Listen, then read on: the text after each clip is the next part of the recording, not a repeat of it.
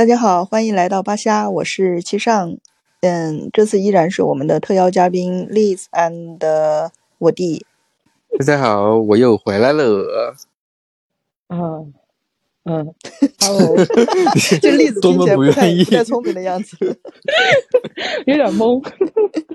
他他他现在不讲话，我感觉空气里面都写着我是谁，我在哪，我在干什么。行，那我就现在先开门见山的说了，就是我今天在家里跟我妈发生了一些矛盾。我弟是比较了解我妈的，然后另外我弟说栗子的原生家庭可能跟我有一些相似之处，所以我就先就这个话题先讲一下。就今天发生情况是这样，就是最近我女儿不是被嗯送到学校去住住宿去了，家里就只剩下我跟我妈。我本来想说，那是一个很好的休息的。机会嘛，我就不用照顾小孩、辅导作业。但是我发现，当我女儿离开家那一瞬间，我跟我妈中间的那种缓冲就没有了，就矛盾的非常明显。因为在我女儿去之前，我我我女儿是非常临时被叫送到学校去的嘛，所以呢，就是在我女儿还在家的时候，我们家又出现了非常紧张的一个状况，就是我妈会一直表达对我女儿的不满，比如说。他会带我女儿下去做核酸的时候，就会说：“你看人家的小朋友为什么可以自己下来做核酸？或者是说，你看人家的小朋友怎么放了学都可以自己在下面玩？你为什么总是要人陪着？你为什么不能勇敢点的去，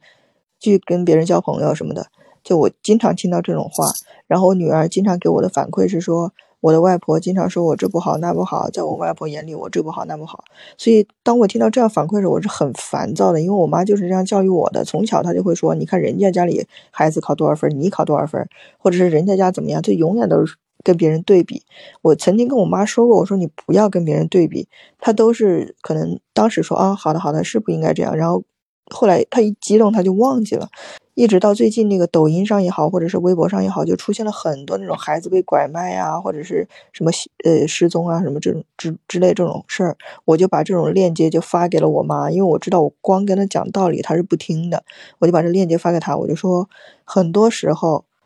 孩子并不需要在这个年龄去完成你所谓的独立，就是特别在这种社会环境下，我说你看看现在最近发生这么多事儿，尽管它不是一个大概率的事情，但是。万一呢？就是他一旦出了事儿，这个事儿的后果，我说我们都承受不了。所以你就带着他去做做核酸，或者是他想玩儿时候，你就带他下去玩。你哪怕不陪着他玩，你在旁边看着他也行。你起码保证他的安全。因为现在这个环境，因为我妈经常会说，哎，他们那个年代怎么样，家里都不锁门什么的。我说，你看你们那个年代，你说家里都不锁门，但现在这个年代，什么电子锁、这锁那锁。都得什么反锁之类的，你明明知道社会环境是不一样了，现在垃圾人非常多。我说你为什么偏偏在这个时候你又希望小孩独立呢？所以我就跟我妈讲这个事情，她就有一点点不爽，然后她就跟我说，我不是想让他独立，我就是想让他勇敢。我说勇敢这个事儿是更加催不来的，你越说你要勇敢，你要勇敢，他就越不勇敢。我说你天天说什么他不出去交朋友，我说我现在命令你出去，就是啊五天之内吧。给我交五个朋友回来，你能交得到吗？我说为什么家长自己做不到的事，为什么老是逼小孩去做呢？就好像他做不到这个事儿，他就不勇敢，他就是个是个懦弱的小孩一样的。你老是给他定性定这么早干什么？搞得现在我女儿就是非常的唯唯诺诺的，然后就觉得这做不好那做不好的，所以我就一直在跟我妈讲这个事情。讲完之后，因为我平时的时候我跟我妈讲完这个事情，她特别不高兴，之后我女儿就会在中间。比如说妈妈妈妈外婆外婆就随便说一些什么话，就把这个气氛给打破了。但今天没有我女儿，然后这个气氛就尬在这里了。我妈就开始脾气上来了，她就觉得我是在否定她的教育理念什么的。我我当时也有一股气上来了，我知道她不高兴了，但是我依然没有停下我的嘴，我就是很想。在他觉得难受的时候，再刺激一下他，想让他吸取这个教训，你知道吗？我知道我这点是做的不好，但是我早上没有忍住，我就说，我就继续又说，我说，你看，如果你去接小孩的时候，小孩跟你说，你看人家的外婆走 走路多快，你看人家的外婆为什么没有白头发？我说，虽然他没有说我的外婆不好，但是当他比别人的外婆的时候，你心里什么感觉？我为什么拿这两句话来？说我妈是因为我妈很在意她的那个白头发，以及她在意自己现在就是老态龙钟的那种样子，所以呢，我就拿这个打比方，果然就一下刺中了她，特别，她就特别生气，就说我没有那个意思，什么的。好了好了，那我不管了，你的孩子是你的，那你自己管好了什么之类，就又开始耍小孩脾气。就经常在这种家庭环境下，我对我女儿也是有一些焦虑在。但是当我妈插手的时候，我整个小时候被我妈那种压抑的气氛带大的那种所有的回忆都涌上来，我就会特别情绪会特别激动，会用尽我刚才想到的那种能刺痛他内心的语言去说他。我当我做完这种事之后，我又觉得那我不就是跟我妈一样的人了吗？我就是通过伤害对方的话来达达到自己的目的，这样，所以我就觉得特别的累。你你刚才在说你对你妈的回应的时候，我想说，哎，你不就成为了她吗？就是 对呀用诋毁的语言去所谓的教育对方，嗯其实都是很难接受的。但是我觉得我们从小到大所很多时候所承受的所谓的教育，都是这种诋毁式的教育。很分裂的状态，就是说，其实他是想要夸你，但是他是必须以贬低你的方式来夸你。我想起之前有一次我妈在这儿，就是我俩在看那个看视频，就看大月社，就是他有一个超级外卖员，就是说他会从一个城市送外卖到另一个城市，然后不告诉你是你妈妈给你做的东西，然后里面有一个情节就是他是从宝鸡送臊子面送到上海去，然后他就妈妈给他做臊子面，就是妈妈会跟外卖员说，就是他儿子是送外卖的，但是现在又去转行做脱口秀。当时他跟他妈妈讲这个事情的时候，他妈就脱口而出，就是说你那个脑袋你能讲出什么样的东西来？嗯儿子就很生气，就再也没有联系过妈妈。但是妈妈就跟那个外卖员就说，他其实内心不是这样想的，但是就是脱口而出。嗯这是我们的传统，就是这样的。我不知道为什么，就是他是通过这种方式去控制别人，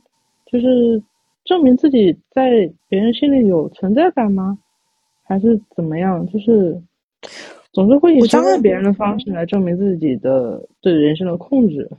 可是嗯他也会很后悔做这种事情，嗯非常伤人。我妈当时看完也哭了，我在旁边就很尴尬，因为我也经历过很多这种事情，就是明明我考得很好，但是他们永远都不满意，然后会贬低我的方式，所以别人就会看着就是说我是那种拼了命要去优秀的人，因为我最在意的人对我的评价永远是负面的，嗯对吧？就是以以负面情绪作为驱动力的话，其实是很难受的。我觉得刚才那个我弟弟说的，还有你说的，就很符合我刚才对我妈的那种方式啊。就是我为什么会明明已经在给我给我妈就是讲大道理了之后，仍然选择再用更狠一点的语言去说这件事情，大概率就有点像那个你刚才说的那个故事里面的那个妈妈一样，就是你那个脑子能讲什么好东西，可能他要表达意思是提醒你，或者是让你对这个事情产生足够的重视。比如说我在用狠狠的话刚才说我妈的时候，我说那那如果我女儿拿你跟别的外婆比呢什么的，我知道这个会很重伤他，但我为什么还要说？就是想让他非常深刻的理解到这种换位思考的感觉。所以我觉得可能家长在用负面的表达自己情绪是为了让你更加的重视这个事情，以及怕你会很容易的觉得以自己已经做得很好了。我觉得家长很多时候就很害怕小孩骄傲，就看不得小孩高兴，你知道吗？比如像我是我在家里一旦表现得非常开心的时候，我妈就会觉得我非常的、非常的不不稳重。哎，对你在家里需要稳重个什么劲呢？对，他就觉得我，他觉得我这个年龄不应该这样子，就是这么轻易的为了一点小事这么高兴或什么的，然后还怕就是我高兴了之后，这个事儿就已经到达我人生顶顶峰了，不会再往上做了。比如说我前我前天还在跟我妈说这个事儿，就是我小时候。我不是很喜欢做饭吗？我很喜欢做饭，但是我为什么一直这么多年来都不做饭？就是因为我小时候在家里，不是在上几期播客我也跟大家分享过，我经常带我弟在家做一些黑暗料理什么的。后来我有真的很认真的给我爸妈做过饭，做饭之后我得到的都是很负面评价，比如说，哎，这个这个东西怎么切丝切的跟个条儿一样的呀？哎，这个盐给多了呀，什么之这之类的，就是这种。我那天就有很认真的问过我妈，我说为什么你们都喜欢这样？就是我明明花那么多心思，花那么长的时间去做了一顿饭，你们吃了，但是要给我这种反馈呢，就我这也做不好，那也做不好。然后我妈就说，那还不是因为希望你就是更努力喽，就是更激励你。我说我不是那种受刺激就会说我一定要证明给你看我会更好，我不是这种人，我是那种正面激励，你必须说你真优秀啊，我才能变得稍微优秀一点，就那种。他们那一代好像就习惯了去打压，然后去说一些不好听的话，让你对这个事情产生重视，然后让你对这个事情有一定的敬畏心，就是没有那么容易满足，没有那么容易的开心到，他们仿佛才觉得这件事情是。他们觉得这是一种很正确的教育方式。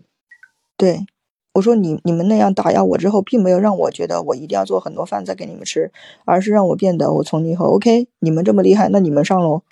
然后我再也不做饭了。我说是非常的起到相反的作用的嘛。我就发现我们这个八零后，哎，你们不是八零后，你们九零后是吧？八零后可能更严重一点，就是在这种环境下长大的更多一点，很多的八零后。都没有像父母想象中那样通过激励然后成才。很多人可能像栗子这样，就是完成了在父母的期待之后，他就丧失了人生的目标了，你知道吗？就可能比你严重多。比如说，他的父母给他安排好的路线就是考一个好的大学，学一个好的专业，有一个稳定的工作，然后他们真的就这样做了。做完之后，然后他们父母对他们的生活没有什么其他的掌控，比如说也。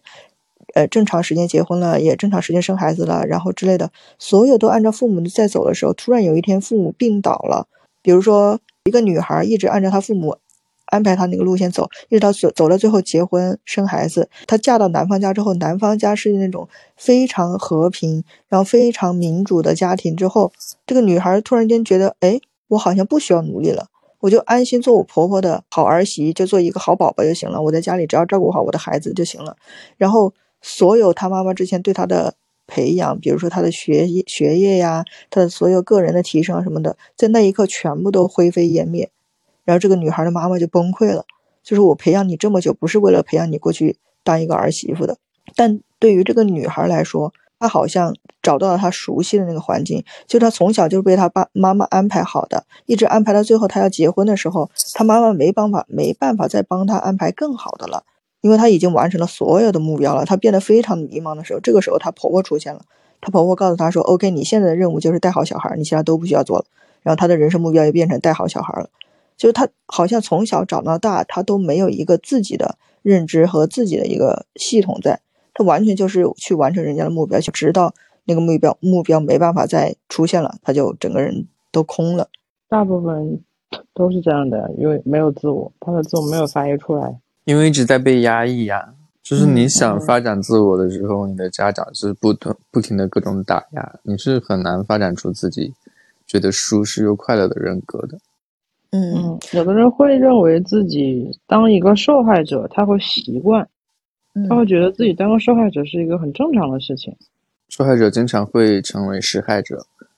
我觉得这就是一代一代的人的悲哀，就是你明明小时候是受到那个伤害。可是你却长大了，却成为那个施害者。我不止不止一次的问过我妈，就是我我外婆是一个非常重男轻女的人，然后我就说为什么我外婆本身是一个重男轻女的受害者？因为我外婆的可能婆家什么的，就是就因为我外婆生了一些女儿，所以导致我外婆在婆家过得非常惨，惨到后来就直接被抛弃了。反正这一辈子我外婆都过得很不好，但是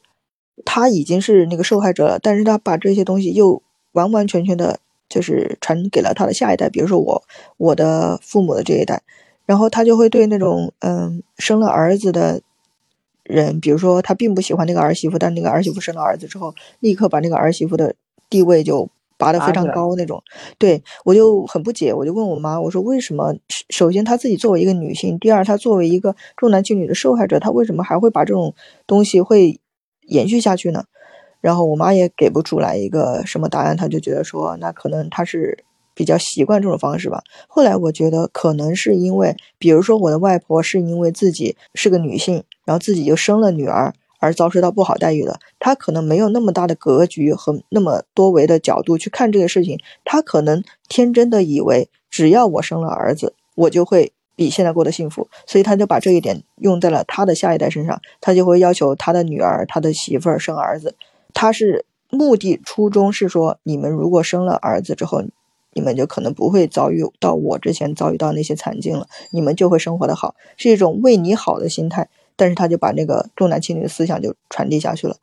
我的想法不一样，因为我之前看过有人专门写论文这个事情，就是说，其实一辈子受到否定、打压，然后过得很惨，他会以以斯德哥尔摩综合症的方式来看待自己的过往。如果你这时候你跳出来，比如说受了四十年的苦，受了婆婆四十年的气，你跟她说不，我们女人不应该这样，我们应该独立自主去寻找自己的生活，那你就是在通篇否定她之前所付出的那些辛苦。嗯。那她就是在否认她的过往，她在接受痛苦的过程中，她也一直在跟自己洗脑，就是说我做这些事情就是没有办法是理所当然的，然后她也付出了这么多的苦难，解决这个苦难的方法就是把这个事情传给下一代，让下一代也受这个苦，来下一代的苦难来证明自己受的苦是对的。如果这时候下一代有一点点的逆反心理的话，否认的就是他自己的本身。那他是不能接受这个事情的。栗子说这段话的时候，我脑袋浮现的画面是我姐对她女儿的教育，就是我姐对她女儿教育，在我看来，很多时候是我姐是在受苦的，是在委屈自己的，是在牺牲自己去成全他的女儿，为了他有更好的教育和生长环境。我不知道你这个你是开心的还是不开心的，就是因为我作为一个没有子女的人，我觉得如果我牺牲我很大一部分人生去成就我的子女，我是觉得我不会是一个开心的状态的，嗯，因为我在自我牺牲。但是你想，你经常会说到你妈对你的管束，也是她在很多自我牺牲去成全你的时候，然后其实这个时候你们两两方都不是嗯非常快乐的。我觉得非常有趣、值得讨论的这么一个环境。对，就是我妈对我一直是那种付出型的嘛。然后她的付出呢，她会跟我说，以及她会，她不是直接跟我说，她会那种间接的表现出来。比如说，她会说你，她她有记账，然后你有亏欠她。对。然后一旦我不符合他的那个要求了，或者没有达到他的期望上，他就会说我白眼狼。他说我怎么对你的，你怎么对我？但是我对我女儿的可能。的那种就是牺牲，就有点有种像什么感觉啊？就是我在两性关系里面，就是亲密关系里面，我也会这样。就是你可以对我好，你如果是真心的想要对我好的话，你可以对我好，但是你不要让我知道你是在对我好。就我对我女儿是那种，嗯，就像我弟刚才问我说是不是开心的吧？我觉得我在付出的时候就不需要回报，付出的时候我就是开心。我吃同样吃肉这个事情，我妈让给我吃。她是有一种，你看我对你多好的那种感觉，我让给我女儿吃是，我就感觉比我自己吃要开心的多。就是外婆给的是牺牲是获得的快乐，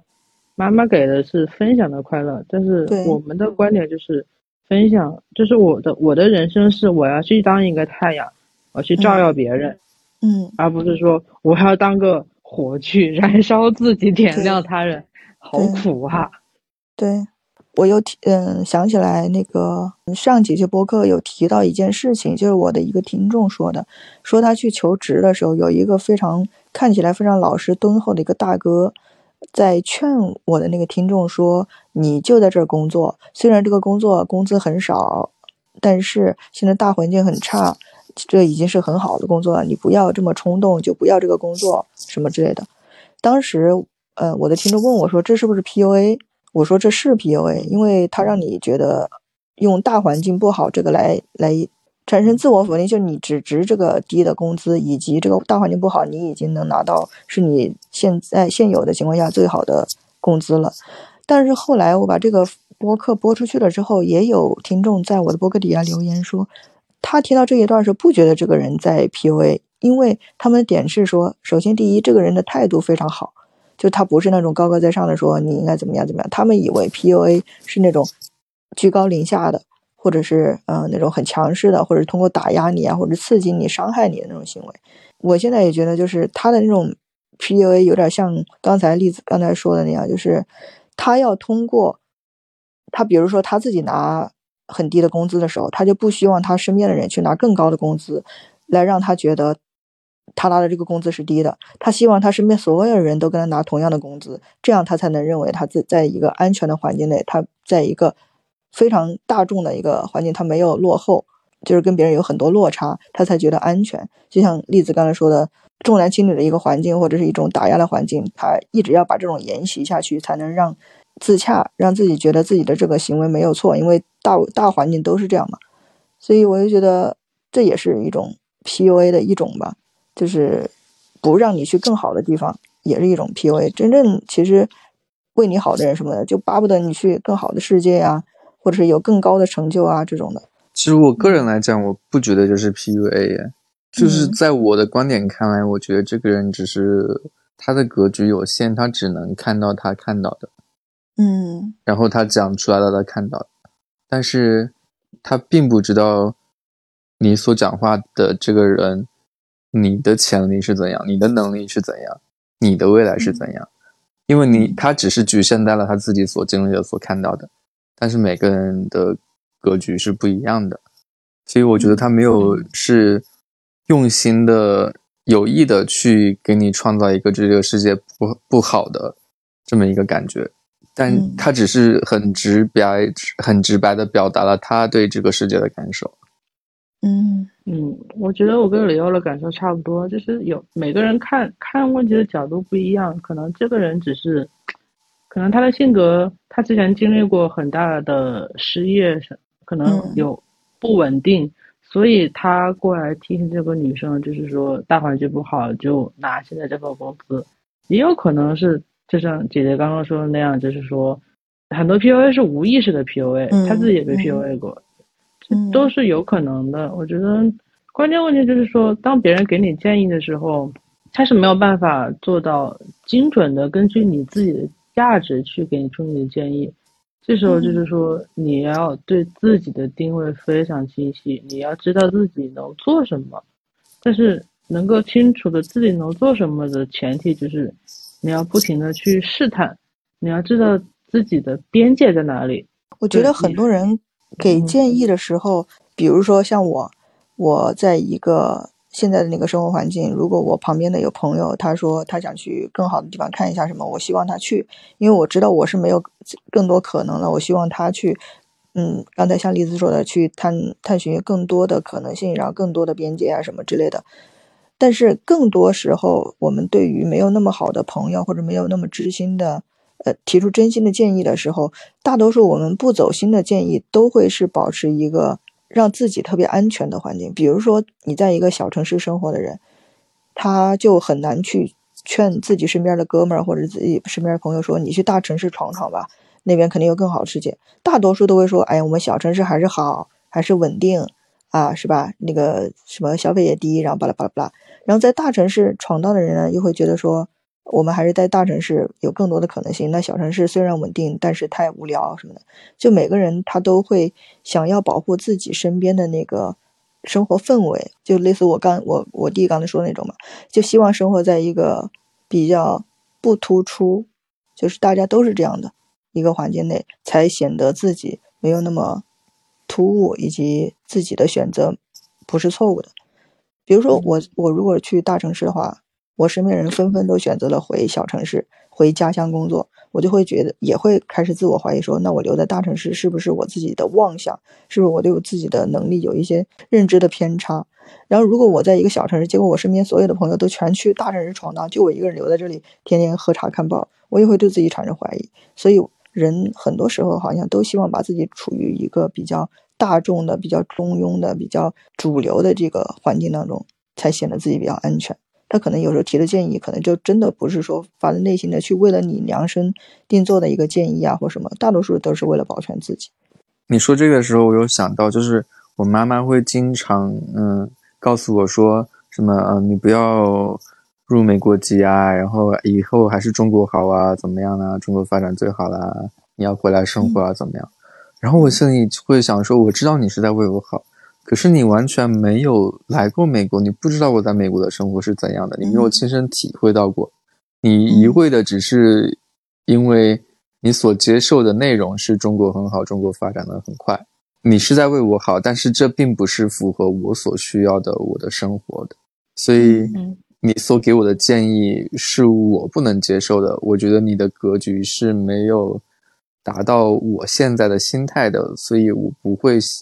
觉得你对我的建议是有任何意义的。所以在我个人来说，如果我去向别人寻求嗯寻求建议，我肯定是会找一个我觉得有这个资格来给我建议的这么一个人，而且我希望是我去跟你。遵循你的意见的时候，你再给我建议，而不是我告诉你一件事情，你莫名其妙的就来给我你的意见。就是我只是在分享，我并不需要你告诉我答案。可能我在分享过程中，我自己就就把自己的想法梳理清楚了。嗯，其实这就是我刚才说我那个听众说他求职的这个事情时候，我为什么会把它定义为 PUA？就这样，就是他是跟那个。敦实敦厚的大哥同时求职，然后同时要要去这个公司，但是我那个听众可能觉得这个公司不行，工资太低啊，工工作环境也不好，他要走，然后那个大哥立刻就去挽留他，就说你看大环境不好，我们就在这儿吧，然后什么之类。我觉得那个时候他的建议就很多时候是为了让自己。自己的这种选择显得正确和显得不那么孤单吧？他觉得，你看，我们俩都是来入职的，你嫌这个地方不好，结果我觉得这个地方还挺好的，然后又害怕，又觉得。确实是有点低工资。你说，但凡是一个很高工资的地方啊，他们俩竞争同一个岗位，然后两个人都上了之后，这个女生说不行要走，这个男生他肯定就觉得那那正好啊，那那就是我来我上嘛，对吧？但现在这个女生要走时，这个男生说你别走，其实外面很差的，你就留在这儿吧。你一听你就知道这个工资就很还还挺差的，你知道吗？听起来很悲惨的，因为我所知道，它这个城市不是一个小城市，而且。他本人是有硕士专业的，嗯，硕士毕业。然后呢，他去找这么一份，就是工作，实在是低到让人觉得有点悲哀的这么一份工作。我就觉得啊，这个世界怎么这么惨？而且你说一个中年的大叔去面面试一个三千五的工作，对，我呃心里会觉得很悲哀。就是你要怎么靠三千五能养活你的？家人呢？然后，如果你可能只赚三千多工资，你是很难找到女朋友啊、老婆呀、结婚生子。就是你可能因为你的这个工作，你是没有家庭的。那个大叔在我那个听众说来，就是有有孩子、有有有老婆，还养家什么的。所以你想，他那个年龄和那个家庭状况，他仍然选择了这样一个工作，他心里其实很慌张的、很紧张的。所以当他发现，哎，他身边的那个。就小女生可能就是硕士毕业啊什么的，第一份工作，人家直接看不上这儿。然后他作为一个中年人被社会鞭打的，他会就会拿自己的那种社会经验，所谓的社会经验告诉他说，外面很差的，你不要以为你很牛逼，你就留在这儿吧。也是一是保全自己，二是也不希望对方真的别人就能轻轻松松找到提前的工作。那那那这的确是 B U A 了。对呀，对呀。不管是你妈妈，就是说。嗯，控制你也好，还是你的原生家庭带给你什么理想也好，就是已经这么大了，这种不说十八岁成年，至少我们在三十岁左右的时候，应该可以回想一下自己这一路走过来有多少决策是自己做的，因为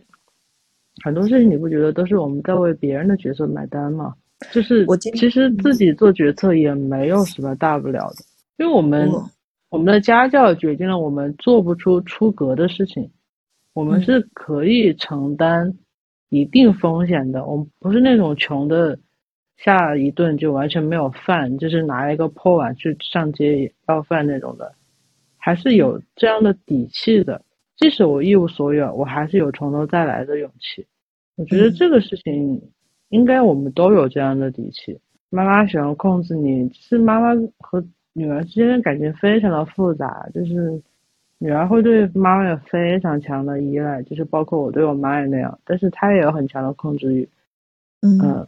但是她的控制更柔性一些，也会让我很崩溃，我也会经常崩，精神崩过好多次，嗯，但是现在我会以一种平视的方式来看她，因为她在我心目中已经不是神了，嗯，虽然从神变成人的这个过程很痛苦。但是，当我们两个可以很平静的坐在一起聊天的时候，其实对我们两个来说都很好。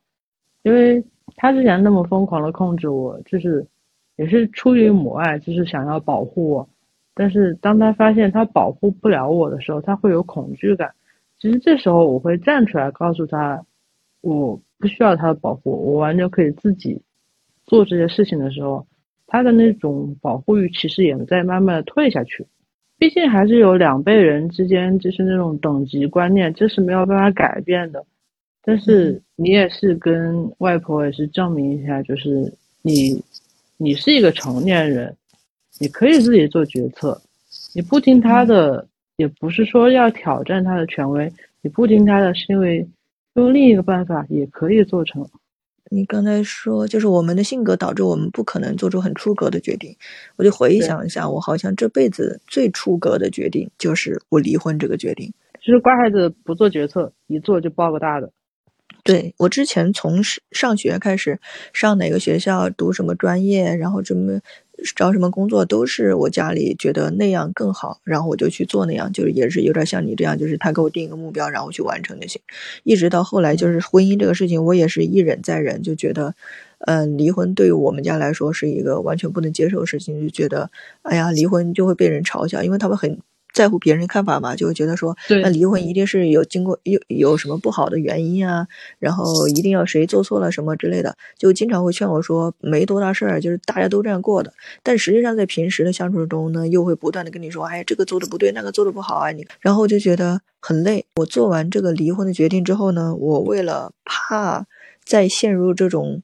嗯被家人控制的这个情况下，我都过了半年之后才让他们知道。还好，就是我跟我前夫就一能一直能保持那种特别和平的状态，让这个离婚带来的损失啊，然后带来的风波到最小。所以到现在为止，就是我们没有经过。因为离婚有产生任何的撕逼啊，或者是狗血的剧情，所以我我家里对离婚这个决定就反应没有那么大。但是也让我特别感动的是，我妈在离婚之后，也是义无反顾的就从老家过来，一直陪着我，帮我带小孩啊，什么照顾我的生活啊之类的。就你知道前天发生个什么事情吗？就是我妈对对我的唠叨是真唠叨，但她对我的爱也是。真的在细节中体现。就我前天买了一个电动的火锅，因为现在冬天了嘛，我妈说炒菜容易凉，就说要不煮火锅吃。然后买回来了之后，我妈就把这个电火锅消毒啊，然后用水煮了煮啊什么之类的。结果这个电火锅煮完之后呢，也洗好了干了，就彻底已经凉透了时候，突然间那个玻璃的那个盖子就炸了。当时。在家里一炸的时候，我吓死了。我从房间里面冲出去，我以为什么东西煤气坛子爆炸什么，就蛮大声。然后我一冲出去，我就发现我妈就呆站在那个客厅，就看着那个电火锅说炸了。然后我第一反应，我肯定去看一下怎么回事，对吧？然后我刚往前走了两步，我妈就一把把我拽到她的身后去，说：“哎，你别去，我来。”然后我妈就冲过去了。其实这是个非常简单的动作，但是。我觉得就是不管我现在四十岁了还是五十岁了，我妈妈就是我妈妈，她就是会冲到我的前面。就我觉得不管你多少岁，你只要你有爸爸妈妈，就好像还有一个天在帮你挡着，就像我妈今天冲到我前面一样，帮我挡着。但是，一旦你没有了，你可能就得自己面对了，就那种感觉。我突然为什么煽情到这儿？就是他对我的爱是是是是这样的。就是在我做了我自己认为最最大的一个决定，也是确实是完全没有按照他们的要求去做这个决定，做了离婚决定之后，他们还是在用他们的行为去支持我。虽然跟我生活在一起是疯狂的跟我吵架，然后什么之类的，但是他们也是一直在用行动在支持我。包括我爸，我爸是一个非常我我弟应该知道，就非常不苟言笑的一个人，从来不会表达任何自己的情感。我爸也是一个生活能力巨差的人，就是我妈不在家的时候，他已经到什么地步？就是我妈，呃，冬天给他套好的被子，然后我妈就到到武汉这边来照顾我。等我妈再回去，已经到夏天了，我爸还盖着那个被子，就那种盖着要热的要死，然后不盖又有点冷，我爸都不会套被子那种。然后整个家里都那种灰尘厚的跟什么样，他也不不不会拖地，然后吃饭就天天靠一些零食啊。然后甚至买一点咸菜啊，自己蒸个米饭，他懒得炒菜，也不怎么会炒菜。现在年纪大了，又说不能吃瘦肉，会塞牙；不能吃肥肉，会腻，就是什么都不能吃，已经到这种地步了。然后每次我妈只要从我这儿回到老家去，嗯，照就是休息两天的时候，其实也不是休息，就是在照顾我爸，你知道吧？就给我爸做饭，就我爸就会说一句说什么很久都没这样的什么热饭热菜呀。我就觉得很难，因为我爸那种形象的人，他能说出这句话，我觉得就就已经太难得了。我长这么大，我都四十岁了，我还没有我爸的微信。然后我我跟我爸讲话，估计都没有超过五十句，有没有？就这辈子都没有超过五十句，就那种人，他现在就依然变成了一个老人，然后期待着我妈这个老人回家去照顾他。所以我觉得他也是。他也没有抱怨过一句，说你为什么就抱怨我妈说你为什么一直在武汉不回来呀？你都不管我呀？我我爸都没说过这话，等于说他们都用自己的行动在支持我做的那个最叛逆的这个决定，就是离婚这个决定。我我这辈子都是按照他们的想法在做，但是唯一没按他们想法就是离婚。然后我做了这个叛逆的决定之后，还是得他们又来过来支持我、帮助我，才能一直让我现在能。在这边生活的算是不错，好煽情哦，就是有一种 铁汉柔情的感觉。对，是啊。完了，大姐大今天的人设彻底垮掉了。嗯嗯，就是我刚刚说的那个话，就是你在小的时候，我们是学走路，我们不是生下来就会的。然后，但是我们的父母对我们期望值特别高，就恨不得让我们马上跑个马拉松，然后就是一直是扶着我们走。结果到了某一天，他们没有接受一个过程，就是说让我走两步摔两步，然后我多摔两次，可能我就会学会走路了。他们又会说害怕我摔疼了，所以他们会一直扶着我走。嗯，结果到了某一天，他们不能扶着我的时候，或者是我不想被他们扶的时候，我就会自己出去，那我就会摔。就是在我三个月大的时候我没有摔，但是可能就是在我三十岁的时候我就会摔。他们没有给我们试错的机会。当当他们帮不了忙的时候，他们也很无奈的看着我们在摔下去，我们也很痛，他们也很痛。然后我们要一起为之前不能在很快恢复的阶段多摔两次，结果只能到了三十岁一摔一个骨折，可能一水泥的时候再摔。对，是的，就是。没有什么，没有什么机会，我再重新再来的时候就摔倒了。就像我现在这样，就是一下到了快年过半百，然后突然间就是可能 工作呀，然后呃生呃生活呀，然后什么的都产生了巨大的变化。然后他们现在也不敢催了，因为他们知道就很难呐，因为他们看得到我每天上班下班，然后搞孩子啊，根本就没有多余的时间去搞自己的事情。他们怎么催？现在都不催了。然后之前的时候，上一段婚姻就是因为他们催，他们着急，他们觉得我我一直迟迟不做决定是不不够定性。后来发现，哎，这样催完之后，结完婚之后，最后还是离了婚，还不如一开始就不催。就是我自己按照自己的节奏去结自己的婚的话，可能也不不至于到今天这样，所有人都得为了我的这个决定来牺牲自己的个人的一些方面、个人方面的一些需求或者是追求。父母他那一代，他们的思想完全是那种农业社会的思想，就是他们的环境是不会变的。那时候为什么长辈那么尊重的地位？因为传统农业生产就是经验为主，他们不是没有任何变动，所以只需要一代一代传承就可以了。但是我们是生活在工业文明里面，我们的社会是一直在变动的，环境也在变，人也在变，而且我们是陌生人社会，其实我们会比我们的父辈更擅长于跟不熟的人打交道。他们跟这个社会其实脱了节的，其实我觉得我们也没有必要回去，就是说一定要跟父母争，就是到底应该要怎么教孩子。嗯，说实话，他比我们大二三十岁，而且他们的观念已经有五十多年了，他们都不可能改变我们三十岁的思想，我们怎么可能改变他们五十岁的思想呢？对啊，我就只坚持做我自己的。至于他挑你的刺之类的，你你也看到背后动机其实就是想控制你。但是当你把红线画在那里的时候，你就告诉他这条线你不许过来，他会有应激反应，可能第一天就是会抓狂。但是你反复训话，强调这条线不许过来，他哪里也是没有办法的。嗯，我觉得你你在不知道忘记了是上一期还是这一期说的那个，就是你对你父母会做一些比较客套的行为，我觉得这一招真的很好用哎。就是我会觉得，我如果把这招用在朋友之间，我会觉得非常的相敬如宾，或者非常的客套，就显得我们关系疏远。但是这招用在父母身上的时候，他们反而觉得哇，好有礼貌，然后 好懂事。长大了，对，对，就是我，我现在已经就是也过了刚才栗子刚才说的那种情况，就是我我会定一个自己非常清晰的边界，你不要来来控制我，然后什么的。就是我现在我妈可能她年龄已经到了那种鱼的记忆那种，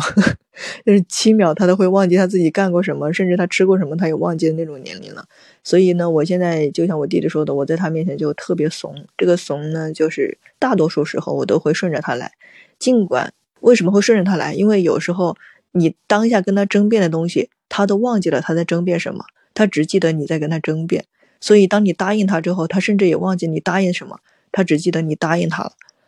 所以就是就已经到这种地步了。所以我就觉得，嗯，那还是多多一事不如少一事吧，就是顺着他来吧，然后就这样会过得轻松一点。我们好像那天有聊到松弛感这个话题，就是松弛感是你在有一定的成就之后，在你一个熟悉的环境下，你可能会有那份松弛感。我觉得也不一定要成就嘛，就是还是那种，就是很多人在追求自洽，其实追求自洽这个这个动作就已经违背了自洽的初衷。嗯，自洽不是追求来的，就是我觉得还是有一点就是。你要清晰的知道自己想要什么。哎，你知道我最近我爱上了什么？爱上了剪播客。我就发现我上一个星期一整个星期不是在录播客，就是找了两个听众录嘛，不是在录播客，就是在剪播客，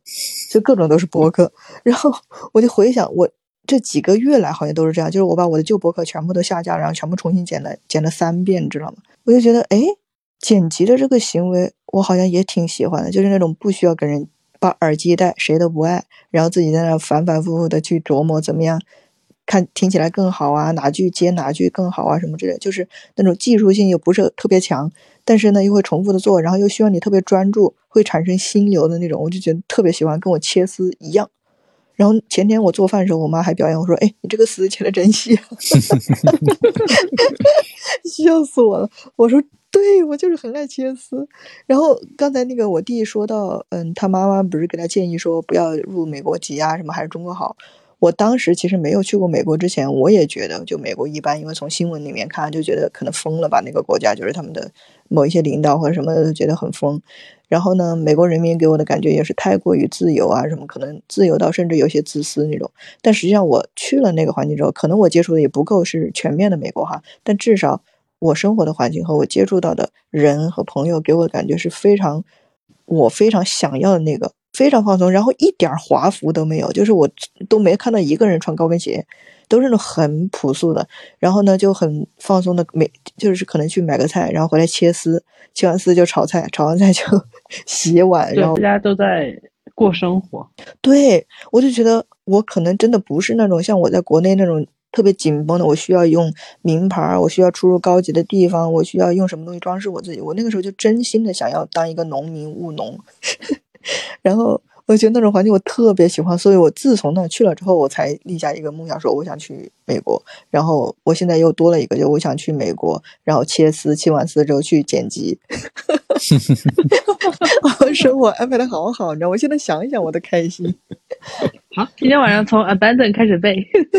我觉得就是，当你真正有松弛感的时候，你的原生家庭之前给你带来的苦难，你完全可以以笑泯恩仇。就是我在原生家庭里面受的苦，不一定要让要在爱情里面输出，是吧？我可以通过剪辑跟切丝都可以完成，也是转移注意力的一种方式吧。但是，但是我觉得还是要直面问题，光转移不够。嗯。还是要去把这个事情解决掉，毕竟我们是以做事为导向嘛，而不是以情绪的发泄为导向。因为情绪发泄的事情还是摆在那里的呀。嗯，我弟刚才说，人在嗯可能获得一定成就之后什么之类才能自洽。我觉得他的那个获得成就可能不一定是世俗意义上的成功，就可能是内心对自己的认可吧。比如说像栗子现在的状态，就可能嗯。就算是比较自洽，因为你说你不太在乎别人怎么看啦，或者是别人怎么评价啦，或者之类的东西，你是通过一段时间之后才获得，才到达你现在这个呃境界的。然后我可能就是还需要一些时间或者一些事情，让我可以达到那种我自己内心的自洽。因为你要如果说从外界的眼光来看的话，我现在已经是没有什么可以想要再追求的了。所以我觉得需要的，就像我刚才说的，可能剪辑啊或者切丝啊什么这方面，让我真正的认可我自己，就是找到适合我的方式。我之前跟栗子聊的就是，我觉得我现在的工作呀什么的都不太，不太是我自己想要的吧，所以我才会不管这个工作给我带来了多少的物质啊或者什么的外界的东西，我依然觉得它不是我最自在的。一种状态，所以我大概现在是要找一种自在的状态吧。它可能就是我弟弟说的那种，呃，成功或者是成就之类的。就是我觉得是，当你意识到你身边可以，你可以通过做你自己，然后吸引到别人，而不是通过伪装自己或者是委屈自己而吸引到别人的时候，差不多就是可以证明你你到达了自洽的那种状态了。你这一说，我就知道我为什么会一直做这么一个播放量这么少，然后又不赚钱的播客，然后花去我所有基本上所有的工作时间，大概就是因为我在播客里面基本上就完全抛开了我在现实生活中的那些包装的东西。你看，我天天在。博客里面就屎尿屁啊，然后说一些自己很囧，然后也大方承认我英语真是差到一个爆炸的这种。可能我在现实生活当中我是不敢直接去说这件事情，因为可能会影响到一些工作上的评价或什么的。所以我觉得在博客里面是挺挺做自己，然后又能完成我这个想剪辑的这个梦想。所以这个事情对我来说应该是一个非常享受的事情。嗯，那是蛮好的呀。嗯。那希望你们经常来做客，让我有更多东西可以剪。因为毕竟咱们在一起的时候，要么在抢话，要么就是都不说话。我觉得 剪辑非常有空间。开心，拜拜，拜拜。